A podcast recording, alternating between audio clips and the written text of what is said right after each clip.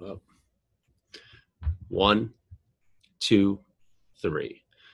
Hi again, this is Jason with the Real Estate Investing Foundation podcast. Welcome back to today's episode. We're really excited for today's guest. We want to welcome in Justin Grimes. Justin, hello, how are you? Uh, good, thanks, Jason. How are you? Ah, doing great. And a little bit more about Justin. Justin and his wife Brittany have two baby boys, Jensen and Cooper. He was born and raised in South Houston and committed to maintaining multiple streams of income and is currently an active rehabber, mortgage note creator, and a passive commercial real estate investor, an investor operator in online businesses, and an equity partner in in oil field equipment company. Wow, you have a lot going on. And you have a couple small kids. So hey, let's before we get into your background let's start in how do you do it all?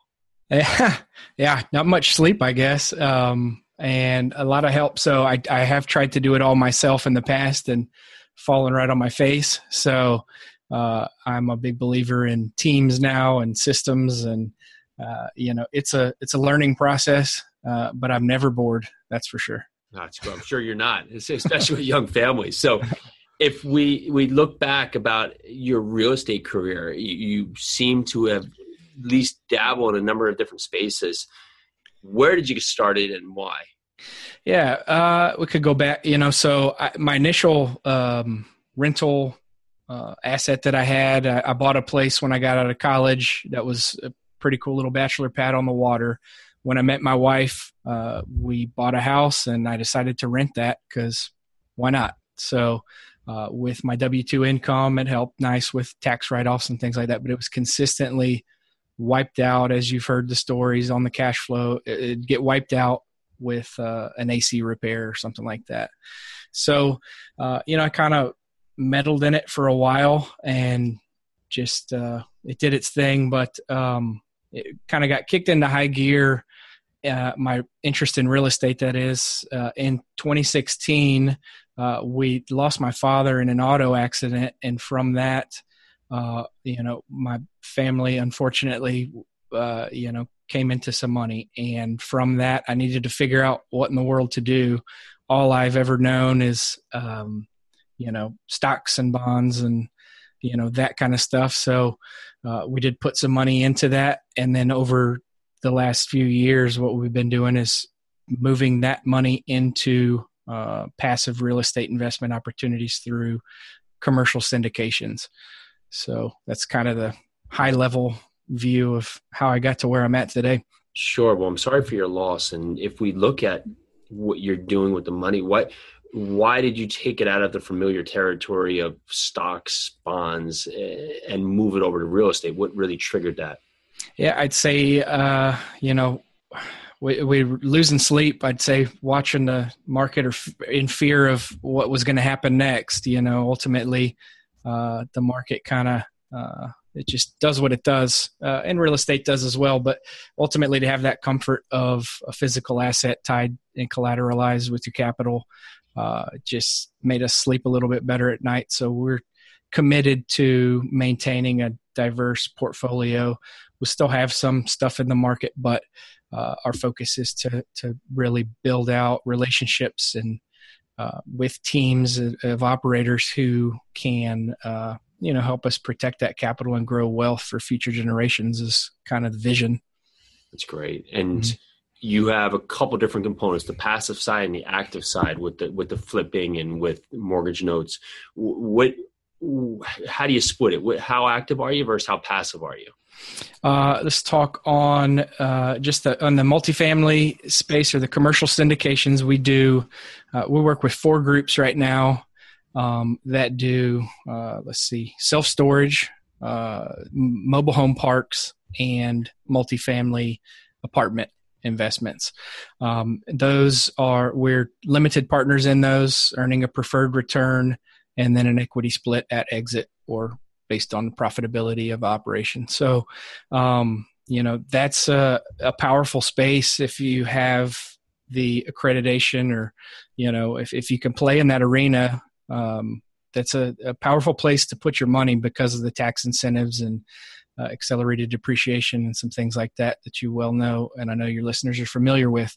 So, um, you know, for my mom's stuff, that's that's kind of where we play. Uh, I'd like to get more actively involved in that, but realistically, with only so many hours in a day, I find it best to, uh, you know, kind of take a, a step back, focus on the relationships and who those operators are and what their goals are, make sure they're aligned with us, and then let them do what they're good at.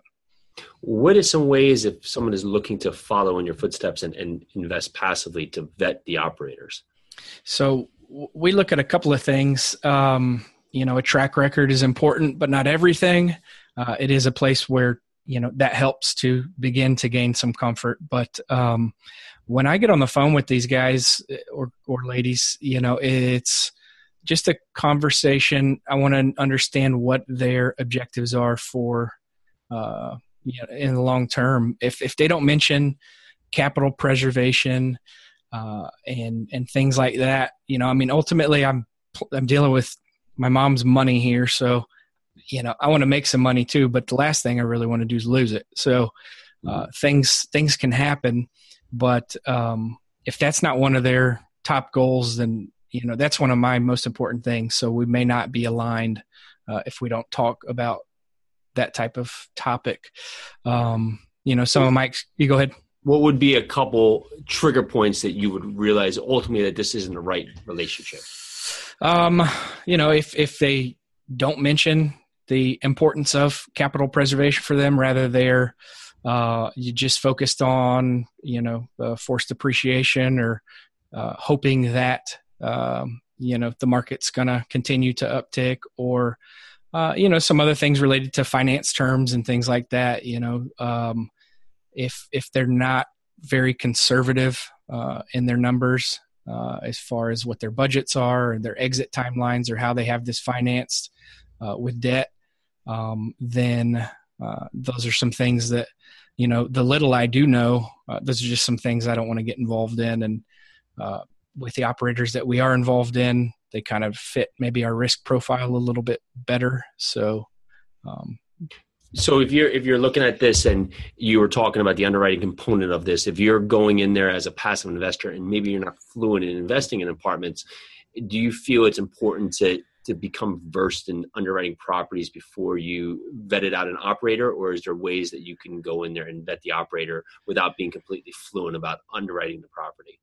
Yeah, you know, I'm trying to educate myself more on the whole underwriting process, but you know, I mean, one of the components that we look for is I'll, I'll ask to talk to other investors that are are active in their deals or you know uh, as limited partners and see what their relationships have been like uh, one of the main things I enjoy about the partners we do work with is is communication. I mean, at least once a month, once a quarter at at most, uh, or at uh, at the very least, uh, we get updates and you know on rent rolls and uh, the P and L and things like that, and that just helps me be able to you know offer some uh, information to my family. They got a lot of trust in me to to make some of these decisions, and I'm doing the best I can. But to be able to give them that uh, information, whether they just put it in the you know spam box or whatever. Uh, they've got it available to them, you know, and I feel pretty confident in that. Absolutely. And would you expect, as a passive investor, you're expecting quarterly or monthly emails, or do you want calls, or what, what is your expectation? Yeah, mine. Uh, I think the the email um, is the best thing. You know, if they have conference calls and things like that, that's fine. But uh, I think that's the most uh, efficient for me because I can save it for later and read through it and really dig it, into it when I actually do have some time that's convenient for me. So, yeah, I enjoy the operators that we work with who do do that. I think that's a differentiator um, that is important to us. Would communication on a deal mm-hmm. that was not really up to par keep you from investing with them in the future? Um, if they're not if they're not communicating about it until you know hey look three months ago we had this happen and we kind of kept it quiet for two months hoping we'd work it out but just didn't work out. Well you know been interesting to have that conversation as you go so you know i can help uh i don't know. I know a lot of people or i know a fair amount of people in this space that have kind of been there and done that so man maybe i would have had an idea to put you in touch with this guy who'd also been through that situation and he could have helped guide you rather than you just try and figure out. So, yeah, I would say so. I mean, if it hits the fan as it tends to do in life, you know, I mean, um, yeah, let's talk. So, absolute transparency would be a huge item from an operator side that you would definitely want to have, regardless of good or bad. You'd want to see it through just to understand what's happening throughout. I do, and I think that's uh, maybe a personal preference. You know, I mean, there are probably people out there that would rather not know until it's just too late. they don't want to. They don't want to worry about it. Maybe, yeah. So I don't know. For me, I'd rather, uh, you know, face it head on and see what we can do. There's you got to be resourceful in this space and in life, and uh, things come up, and you know, maybe we can work something out. So you're investing in multifamily. You said also uh, part. I'm sorry, multifamily. Uh, then also mobile home parks and storage units, uh, right. self storage. Is there one space you prefer to stay within as a passive investor, and why dabble in so many? Um, you know, it's so I get. I think it comes down ultimately to diversification. So, uh, and you know, kind of. Um, I think as the economy you know goes through its next cycle and things like that. Those are all three very unique uh, opportunities to capture um, you know earnings. Uh, those those are all probably unlikely to go anywhere really. You know people may stop buying houses or things like that but people need a place to live. Um, people need a place you know as uh, baby boomers downsize they need a place to store things. And you know that um, lower price point that uh, maybe mobile home parks offer. You know, that's an underserved market as well. So, um, and then geographically, we kind of have them spread out uh, with those operators. They they kind of operate in more of a, a, a region, I'd say. Um, that's their specific niche where they have teams and processes built out, um, and that helps as well. You know, if, if all the if the oil and gas uh, industry goes downhill, you know, Houston's heavily impacted by that. There are other industries here, but you know, um, you know, with medical and things, but places like Dallas and and some of those others, they're super diversified on different industries that are involved in that city or uh, you know submarket. So that's a, an interesting place to invest. now, are you looking to solely invest in Texas? Are you comfortable investing? How far are you comfortable investing? Yeah, no, we've got stuff as far as California and you know over to Atlanta. Um, some things into Indiana and things, and these are all with those particular operators um, on our side passively involved. You know, so geographically though it is spread throughout the country. On uh, from active stuff uh, we don't I, you know i just focus on kind of where i can go look and feel touch it see it happen. So let's talk a little bit more about your active stuff. You're act- actively flipping homes. What is it what is a bread and butter flip for you? Yeah so um, what i've got is a business partner down here and we create mortgage notes to owner financing model. So like a traditional uh, rehabber will buy something, let's say $50,000. It needs $20,000 in work. So I'm 70 in and the value is $100,000. Uh, what we'll do is, is put an owner in there. We'll sell it to them for a hundred. We take a, a, let's call it 20% down. So there's $20,000 cash occurrence. And then, um, we structure a note, uh, $80,000 note on a 15 year amortized schedule and basically become the bank you know so there are a lot of components to it um, and we can get into all that however you like but there's a lot of players in that um, on that team to maintain regulatory compliance uh, with you know non-predatory lending and and all of that stuff. So um, that's the basic gist of how we do that. And so you're protecting yourself. How is the bank? Uh, so as the bank but we we plug in an investor in a first lien position. So we raise that capital at seventy thousand dollars. Somebody owns that first lien for seventy thousand. We'll carry a second lien, and our note will be eighty thousand with the buyer. And then we have a spread, you know. So if we're charging, we're being charged eight percent by our lender, and we're charging ten percent to the buyer. Um, there's a spread in that interest rate cash flow. Um, so, a couple of ways to do it. You can also sell a portion of the note, a portion of the payments uh, for example, if you just wanted to sell the first 10 years of the uh, note on a 15 year amortized schedule, then you know the back end of that still leaves some meat on the bone for my partner and I. Uh, if that buyer's still in place, uh, there's there's still forty fifty thousand dollars worth of income that can come off of that last five years. That's awesome. In New Jersey, we can't even buy a driveway for seventy thousand. So, so, yeah, so we, yeah. we, I believe it. love hearing these stories here because that, that's awesome. So, really, really interesting on that topic. And if you had the choice and you just had to pick one way, focus all all of your money now into the passive side or the active side, where would you rather fall? Uh, I, I would do uh, probably the commercial space. I think there's you know multiple doors um, and multiple opportunities for income streams is is just a winner in my book as opposed to the single door. Uh, what I like about notes is the flexibility and the protection that you have tied to that physical asset in Texas. It's um, you know a uh, ju- it's a non-judicial state, meaning foreclosure here is not as painful as um, other states where you know it may take up to over half a year to get a non-paying occupant out of the property that you need to fill. So here it takes about 60 days. So we underwrite those to set everybody up to win. And uh, unfortunately, if they don't go right, uh, you know, Texas offers some opportunities to to make the situation, you know, uh, just to protect the, the investor ultimately.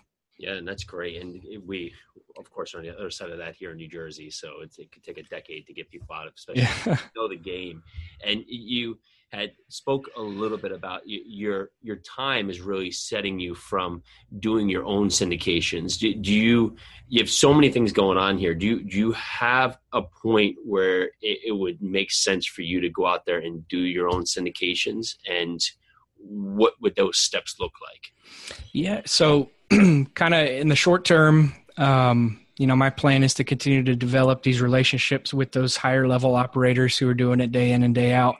Uh, at this point, you know, I don't have uh, the time to really bring value to as a maybe as a uh, you know an active and uh, partner or, or uh, you know member in that uh, operating agreement or whatever. So, um, long term though, I mean, yeah, I, I'm basically setting up the note business uh, as uh, you know it's getting its systems and teams in place uh, and allowing that thing to kind of just perform on its own as its own standalone business.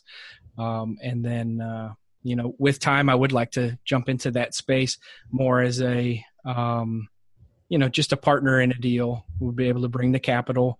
I will have some experience from a limited partnership perspective uh, and then uh, you know be able to bring that value and uh, to the team perhaps. Raising capital is what i do for our note investing business and compliance is what i do in my w2 job and uh, for the note business as well. So there's a heavy component of that in syndication as well. And uh, i enjoy that kind of work. And it carries a long way. So if you act as a passive investor in a multifamily syndication, that actually carries a lot more for agency at Fannie and Freddie than if you were out there flipping a, a thousand homes. They don't care. They want to Right. see your experience relative to it. So that's going to go a long way for you. And looking at where you stand today with all of these businesses, where do you see your trajectory next year, next five years? Where, where are your goals? Yeah, um, you know, I'm I'm uh, focused. You know, as far I have a W two job, I do have an equity component there that uh, you know heavily incentivizes me to maintain growth and things at that business. So, you know, I work there about from like seven to four, uh, five o'clock daily. Then I come home and uh, play with the kids for an hour or two, and then you know hang out, eat dinner with the wife, watch TV, and then get back to work. So.